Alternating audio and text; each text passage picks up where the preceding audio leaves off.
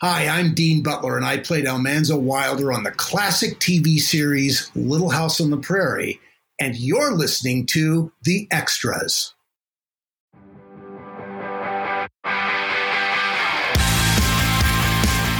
Hello and welcome to The Extras, where we take you behind the scenes of your favorite TV shows, movies, and animation, and their release on digital, DVD, Blu ray, and 4K, or your favorite streaming site. I'm Tim Allard, your host. And joining me today to talk about Looney Tunes Collector's Choice Volume 2 are animation historian Jerry Beck and George Feltenstein of the Warner Archive. I know many of you are just as excited as I am about this release, so I'll share some of my thoughts, and then George and Jerry will provide some additional background on the release. But to be sure we don't have too many spoilers, we try to keep specifics to a minimum. Well, hi, George, Jerry. It's great to have you on the podcast to talk some more Looney Tunes. Great to be here. Pleasure to be here, as always.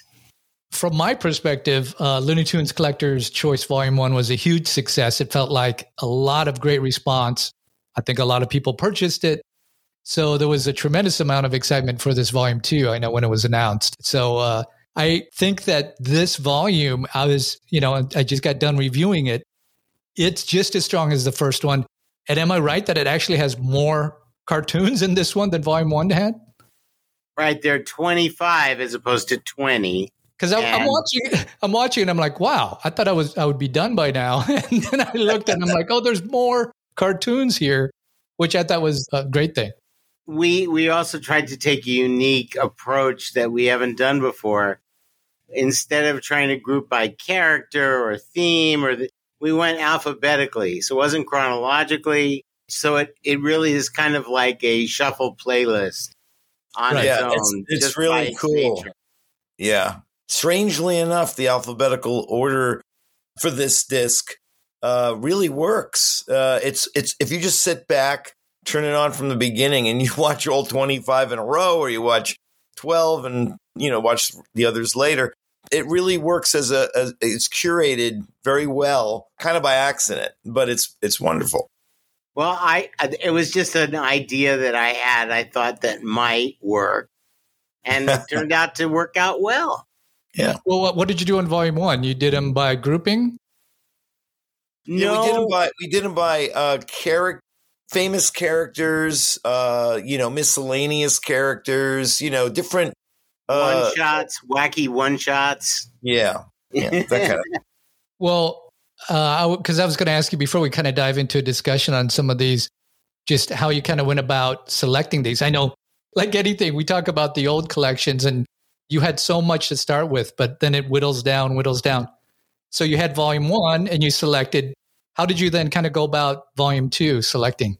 The concept here is cartoons that have never been on DVD or Blu ray and I have to have the caveat about DVD because I think at least two showed up in a way that I was not supportive of originally as quote unquote bonus cartoons, mm-hmm. unremastered old TV masters that were put on earlier collections as bonus cartoons by another colleague uh, who meant well, but didn't understand that it's confusing to the consumer because then they think, well, it's been on, you know, they don't know remastered from not and so forth and so on.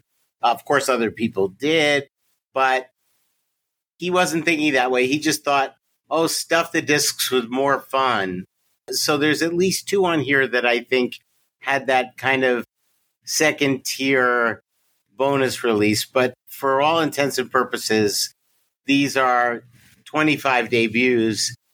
I think even a few of them weren't on any, maybe one or two had no prior like VHS or Laserdisc or anything. So we're trying to go for the rarities.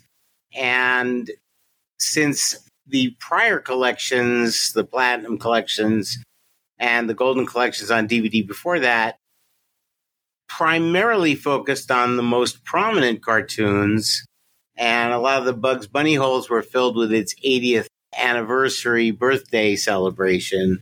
That kind of whittled down what was available. that's a good thing because that means that so much more has already been made available. But if something, the way I look at it, if something has only been on DVD, the leaps and bounds of quality improvement, just in mastering techniques, no less what Blu ray has to offer, can be dramatic compared to what was done 20 years ago. So, right. uh, hence, we have this new set that is quite varied and different and filled with the kind of laughter that only Looney Tunes and Merrie Melodies can provide. Well, before we dive into uh, a discussion on some of these, was there anything else uh, that the fans should know about this release in general, George? I would say something I said previously, and saying it previously turned out to be fortuitous, and that is the more fan support we get for this release, the more it paves the way for future releases.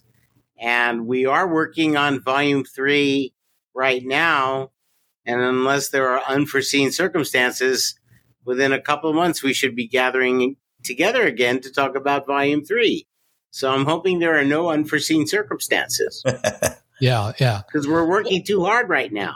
well, it's, I mean, it's great that this is coming out just in time for people to get you know, before Christmas. And I know a lot of people have pre-ordered, but those who haven't yet, we're going to go through some of these. You'll hear about it. You'll get the review on them, and hopefully you'll, you know, go ahead and make your purchase if you haven't already. But uh, it comes out December 12th. When this podcast releases, should be right about the same time. And I was looking and watching these, and there, there's a lot of variety, just like I think the last one had as well. But I was going to just ask you about a few of these that I thought had either I had some questions about, or I just thought I was kind of blown away by. And I hadn't really paid attention to the fact that it was alphabetical on there. But I, so, so I'm just going to grab these, I guess, out of order as well. But one of them I wanted to bring up right away at the beginning is this one, Ghost Wanted, directed by Chuck Jones. Tell me about that. Is that Casper? No. No. No. No, Casper. No, no. This is almost studio. nine. I guess nine years before Casper, or seven. Actually, about four or five. Okay. Uh, but it was another studio on the other side of the country. It's funny because Chuck Jones, who directed this cartoon, is one of his earlier ones, one of his cuter, softer, earlier films.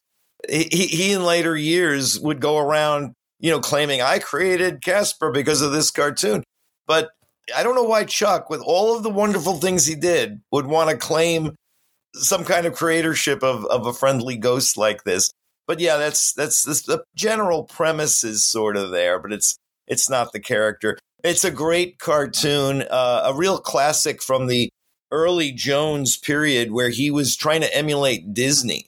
So the the animation is fuller, you know, and the background artwork is intricate and on Blu-ray, it's eye-popping in a way we've we've never seen it before. So I'm very proud of that particular cartoon being on this set. Yeah, I mean, I, I watched it. I'm like, this has got to be one of the highlights, uh, at least in my estimation, of the cartoons on here. Just uh, you know, well, I, that was just my opinion, of course. Well, you know, I want to say that that the uh, to the general public. Now, we do aim this toward the collectors. We know people are collecting physical media; they're collecting Looney Tunes on physical media. But if you are like a general public type person who happened to come on to Tim's podcast here today, you're going to love this set. And I'm, I sound like a shill saying that, but you're going to love this set. It's 25 primo Looney Tunes from the 30s through to the 50s. Uh, I think even into the very early 60s. 60s and, yes. Yeah. And uh, it's a real roundabout collection. You got most, if not all, of the great famous characters. You got a lot of interesting miscellaneous ones that never show up anywhere else. It's just a barrel of fun, is really what it is. And you have no hesitation. And if you're collecting, really, a majority of this set is not on uh, any other any other Blu-rays or DVDs. And I think uh, if you're a collector, this is something you want to have. Tim, let me ask you a question. Sure. Since we haven't talked about this, and and just would like to get your opinion and thoughts having now watched it. What did you think of the disc from both an entertainment point of view as well as the quality? Well, the quality I thought was great. And there's a few that I really kind of made little notes of. I'm kind of looking at my notes here. But in general, all of them were great. I mean, I, I, I watched every single one. And uh, I thought that the quality was terrific in terms of the picture, the sound, as always, per usual, I should say. And again, I'm not the fine tuned person. I'm going to be more of the average viewer who loves Looney Tunes. I have all of the Looney Tune collections as well, but I get them for the enjoyment. I get them because they're art, they're film, and there's such a great history and part of uh, Warner Brothers. But really, they're art. They really are these uh, films.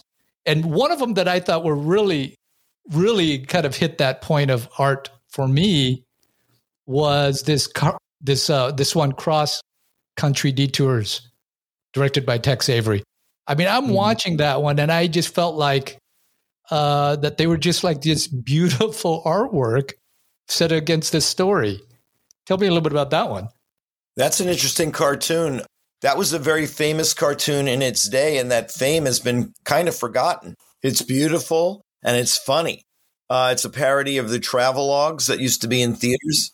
Tex Avery and the Warner cartoons in general were the Saturday Night Live, the Mad Magazine of its day, making fun of the other media that people were watching in theaters, whether it was Disney cartoons or uh, newsreels or whatever. Tex Avery really started that. And it was kind of a revolution at that time. There hadn't been before Avery started doing these travelogue and newsreel spoofs, there hadn't been any cartoons with a narrator and spot gags. That was a new thing. And it, it went over wildly with the theaters and the and the audiences. One thing I like about uh, that cartoon is uh, that one has that scene. Remind me, Tim, if I'm wrong. Uh, it has that scene where they do a split screen between a lizard and a little girl. They do. I was gonna. Yeah, I'll tell you that that scene is interesting from a historian point of view because uh, I'm always telling everybody, everybody, that these cartoons were never aimed at the children. It was aimed at the whole audience in the movie theater. And right there with that gag, they're telling us that. They're demonstrating it. This side of the screen is for the grown-ups. This side of the screen is for the kids. And uh, that's that's a, a way of the cartoon itself telling us who the audience for these cartoons were. I love that. Yeah, I made a note of that because I thought that little girl was so cute and so of its time, you know, with the girls and everything. But like you said, on the other side, there's this lizard, but uh, it was noteworthy. I just thought that was a really a real treat that one. Uh, so it's interesting to hear the story. One other this, thing I think we should mention about cross country detours. It's one of the opportunities we had to restore the original titles because when these cartoons were re-released theatrically, they got these blue ribbon titles that removed the creative credits and really the opening design of the film. So we've tried where possible when we can get them to reinstate the original titles. It's not an easy thing to do, but happily we were able to do that here, and that's worth noting. Yep. Well, I'm just going to jump to a couple others here. Uh, next, I wanted to ask you about was this Southern ex- Daffy's Southern Exposure. Mm, um, yeah, uh, th- that is a black and white, and I was just amazed at how beautiful that one looks on Blu-ray. Well, uh, it it does. Uh, you know, uh, that one's one that people grew up with. It's been around, but I don't think it's ever been as good looking as it as it looks on this Blu-ray set. It's not one of the ones directed by any of the uh, famous directors like Clampett or Jones or whatever. It's Norman McCabe. He was an animator who they promoted for a short time to do some of the black and white cartoons, but it's just as good as any of the color ones. Color was coming in. Color didn't come in completely for the Looney Tunes series until I think 1942. It's a curio uh, it's one of the few black and white ones that doesn't feature Porky Pig from that period. It's one I, I personally felt we needed to have on this set. It's it's kind of a classic Looney Tune, and because of the black and white and things like that, it shouldn't be overlooked. And of course, the collectors really, really want all of those black and white cartoons. I do. Yeah. And it should yeah. be noted in the early 90s, a lot of these uh, black and white Looney Tunes were, I hate to use the word colorized, yeah. Uh, for airings on Nickelodeon. And there's a whole generation of people that grew up watching colorized versions of these cartoons. and they need to see them as they were originally made. Now they can't. Right. Mm-hmm. I was just amazed at how well it looked for being black and white. Just thought it looked fantastic, and it's a lot of fun. Of course, it's always uh, Daffy's always a lot of fun. Another one I wanted to ask you about was Fair and Wormer. Yeah, that's a lot of fun. But did I see a skunk in there? And is that skunk Pepe Le Pew? It's funny. I didn't think about that when we put that cartoon on there. Um, it isn't Pepe Le Pew, but it is a Chuck Jones cartoon. And Chuck created Pepe around this time, and the design is similar. You're right. In this cartoon, that skunk is really a kind of used as a gag. You know, uh, that skunk. He's not. He doesn't have his personality. He doesn't. I don't believe he speaks.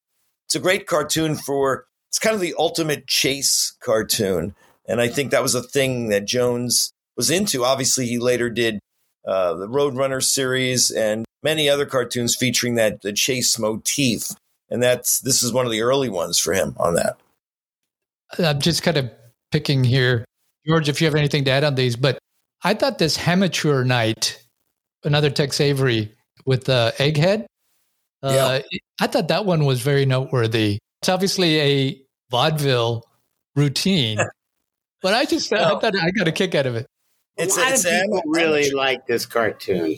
Yeah, yeah it's it, the amateur hour in the vaudeville theaters is the equivalent of what we have today. America's Got Talent. You know, it, it, the, the reality shows where people would get up and perform, and a winner would be selected. That was happening live at theaters back in those days, and here's a perfect parody of that. Yeah, it's like the, it's got like the Gong Show thing, Gong on there. The floor opens up for the acts to disappear and then it's got some some uh, cutaways to the audience and all of the characters there.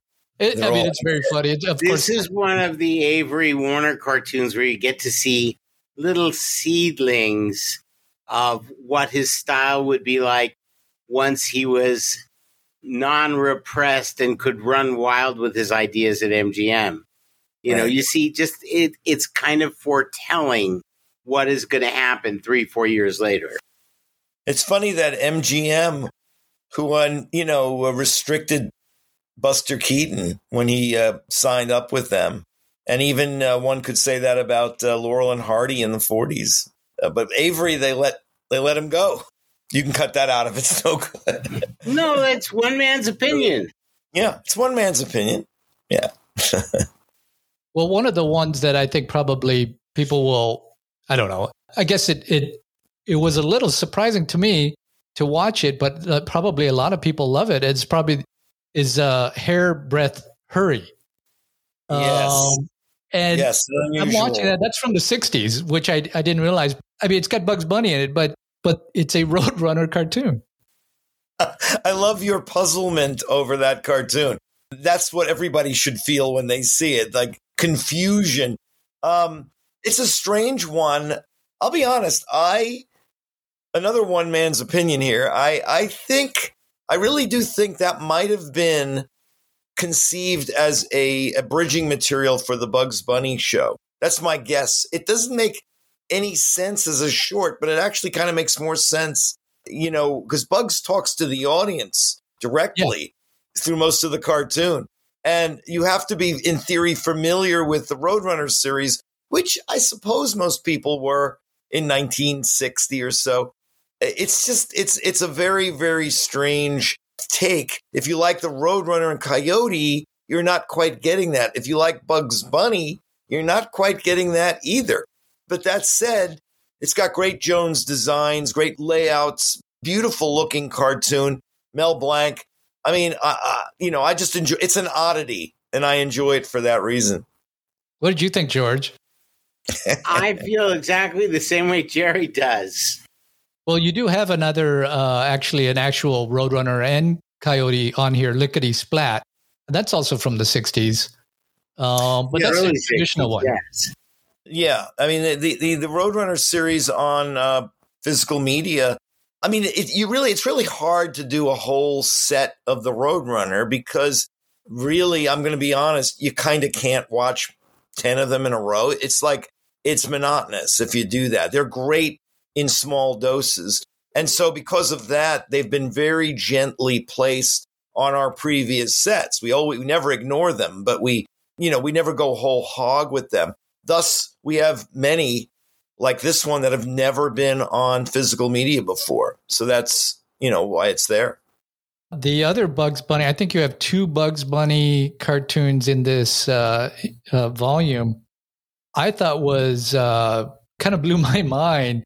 I was curious. I'm curious to hear your take on it, Jerry. And that's the Rabbit Rampage right. from 1955. And I'm watching it, and it's like a, it's like a meta cartoon. Mm-hmm. It's a cartoon about the making of a cartoon.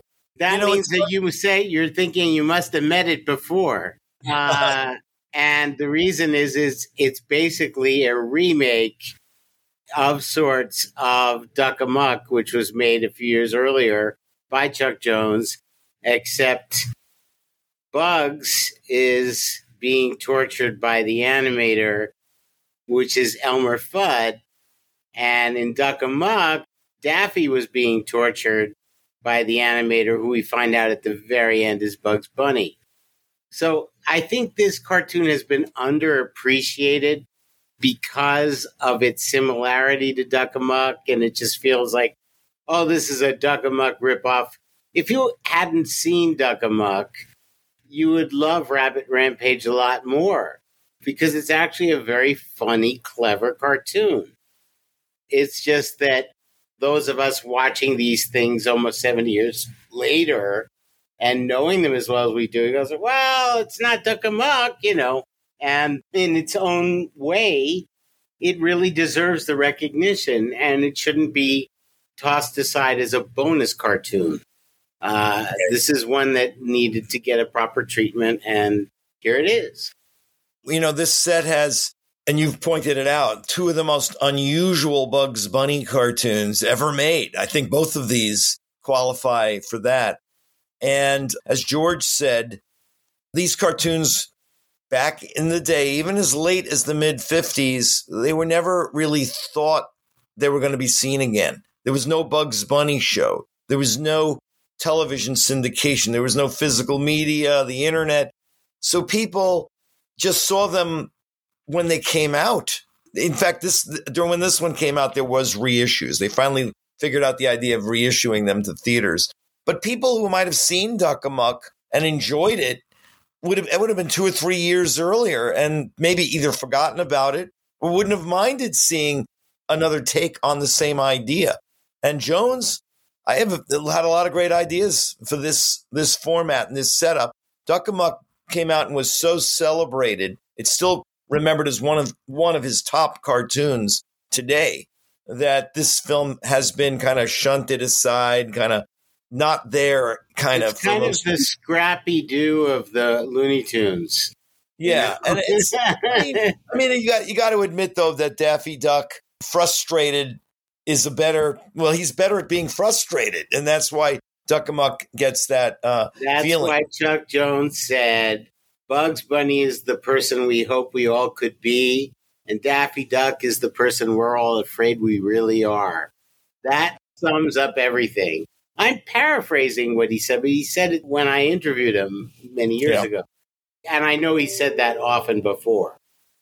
Yeah. Well, if you can't have the two weirdest Bugs Bunny cartoons on a set aimed at the collector, uh, I don't know where else you can put them. So uh, here they found their perfect home.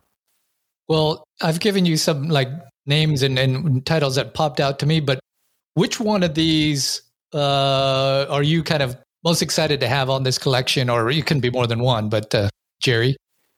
If you're going to me directly first, I guess, and it's very hard, very hard to make that decision, but I do have a I do have a decision. And it's a film on here called Brother Brat. And uh, the parody of the title Brother Rat right, George? That was a uh, Ronald Reagan. Oh film? yeah, it just it came out about six years earlier. Yeah, yeah, and the uh, and this cartoon is a Frank Tashlin. Okay, it's a Porky Pig. It's wartime era. It's particularly slapstick. Let's put it that way. And on Blu-ray for the first time, it's eye popping. And honestly, if you just told me I have a, a Blu-ray and it just has that cartoon on it, I think I I would definitely be buying this just for that. So there's my answer right there. Brother Brat, a classic Porky Pig Looney Tune that you've never seen on physical media before. Uh, uh, George, we have to ask you the same very, question. It's very hard to pick one. It is. I love so many of them. I think if I had to pick one, and I was surprised when I came to the conclusion that this hadn't gotten a release before of the highest caliber because it deserves it. And now it has one. A Hound for Trouble. Charlie Oh, Dog. It, I could have used a lot more Charlie Dog cartoons. And Charlie Dog is great in every cartoon, but Hound for Trouble is something I remember. Jerry, I think it was part of those 1985 Looney Tunes evenings at the Thalia in New York when Oh, we were yeah. children. Um, Hound for Trouble is just fantastic, and it's pure Chuck Jones. There's some great gags in it, and it looks amazing. That's just what came to mind. I didn't know you were going to ask that question, but if I had to pick one that just Yeah. was at the top of my head, that would be It's it. really hard. There are many great cartoons on this set. Oh yeah, Um, I mean, George, remember when we were when I was a kid? I I remember that cartoon Ding Dog Daddy. I mean, that was like gave me nightmares when I was a kid. sure.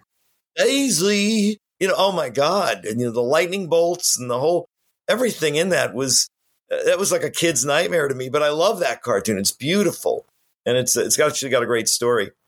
And it's it's t- got to tie into the war as well, right? Yes. Yeah, I didn't know that when I was a kid. I've in later years looking at it, I'm like, holy moly, this is wartime mus- munitions, and I mean, it's it's uh, very interesting watching it as a grown up. Let's put it that way. Yeah, I, I had noted that as uh, one that I really really liked as well. so many of these cartoons are not always the ones people think of immediately and get written about, but they're all really at a level of excellence because Looney Tunes were funny, Merrie Melodies were funny, Warner Brothers cartoons were funny, and I really don't think anyone, the exception of Avery going over to MGM, and he's a graduate of Warner Brothers cartoons. Um, the Avery cartoons at MGM and the Warner Brothers cartoons, period, are the funniest cartoons ever made. And nobody else comes close in terms of the humor. And the quality of the animation is fantastic. The artistry of the voice characterizations, in addition to the magnificent Mel Blanc, there are many people who never got credited but we now know who they are. Right. Jerry has seen to it over the years that they get the recognition they deserve. Just the artistry of so many men and women that came together to make over a thousand cartoons during the prime era. We're blessed, and we hope the support continues that will enable us to keep going. Yeah. Yeah, it's a great uh, it's a great collection, and you have uh, just all of the favorites as well as some of the lesser maybe known uh, outside of the collector community on here. I mean, I was Mhm. thinking of uh, the the wacky worm. I actually really like Greetings Bait. Yeah. Um, Yeah, those are actually the only two that that character appears in. We we have uh, the the only two uh, Really? featuring Wacky Worm, and they're on this set. That's what this set's about, you know. Uh, uh, classics that have been uh, neglected before. We didn't really plan it in advance. Let's do them in alphabetical order, but it came out so well that way this time around. Whether we do that next time around, I don't know. But it it really is just a load of fun. I used to call a set like this a party reel. You know, you put it on at the beginning of a party, and you almost That's can't. why I said it was like putting your iPhone on shuffle. Yeah, You Yeah. know, you don't know what's coming next unless you're looking at the box or you've looked at the menu. And of course, the cartoons are separately selectable. Um, Yeah. But the beauty of it is you play all, you never know what's coming next. And it really keeps your attention that way. And there's also great value because based on the list price, of course, it sells cheaper than that in many places, but with a $22 list price, you get 25 cartoons. That's less than a dollar a cartoon. Yeah. And I can assure you, that is great animated value. yeah. We've said it a few times, but I I was not looking at the packaging and I just hit the play all George. So for me, every time was like it was a surprise because it wasn't all one character and it wasn't all one director and it wasn't all from one decade. So you went from Civil War or World War II to Civil War and everywhere in between and all of these different characters. So I just think it's a blast. I think it's a no brainer if you're a Looney Tunes fan and the fact that it just hasn't been available with these volumes that you're putting together, these uh, collector's choice volumes, just makes it uh, extra special because you don't have it. That's the that's the fact. You don't have these. So uh, this is a great collection. And then you mentioned the volume three uh, that's coming up. It's going to be a similar kind of collection of great mm-hmm. cartoons that you haven't seen before. Again, yeah, yeah. There'll I mean, be a couple of very familiar ones and then some unfamiliar ones. Of course, there are people out there that are astute enthusiasts who are familiar with every frame of everyone. You know, right. we have a wide breadth of fans that really love these cartoons around the world. It's a much greater universe of people than some people would think. And we know the fans are out there and that's why we got behind pitching this. And now our colleagues are very happy with the support these releases are getting. Like I said, I just hope the fun continues because we have a lot of exciting plans in store. Yep. Well, as always, guys, uh, I appreciate Jerry you coming on, bringing all of your animation expertise, and George, of course, it's always a pleasure to talk about the Warner Archive releases. And I thank you both for coming on the podcast. Well, thank, thank you, you, Tim. Well, it's always great to have George Feltenstein and Jerry Beck on to talk animation and Looney Tunes. As you can tell, I think this is another terrific release full of thoroughly enjoyable cartoons with a wide variety of your favorite and lesser known characters and a diverse list of directors. So if you're interested in purchasing the release, there are links in the podcast show notes and on our website at www.theextras.tv. So be sure and check those out. If you're on social media, be sure and follow the show on Facebook or Twitter at The Extras TV or Instagram at TheExtras.tv to stay up to date on our upcoming guests and to be a part of our community. And you're invited to a Facebook group for fans of Warner Brothers films called the Warner Archive and the Warner Brothers Catalog Group. So look for that link on the Facebook page or in the podcast show notes. And for our long term listeners, don't forget to follow and leave us a review at iTunes, Spotify, or your favorite podcast provider. Until next time, you've been listening to Tim Millard. Stay slightly obsessed.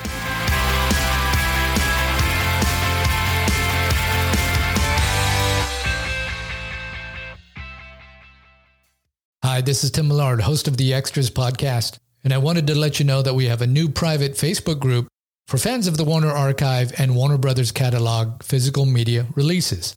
So if that interests you, you can find the link on our Facebook page or look for the link in the podcast show notes.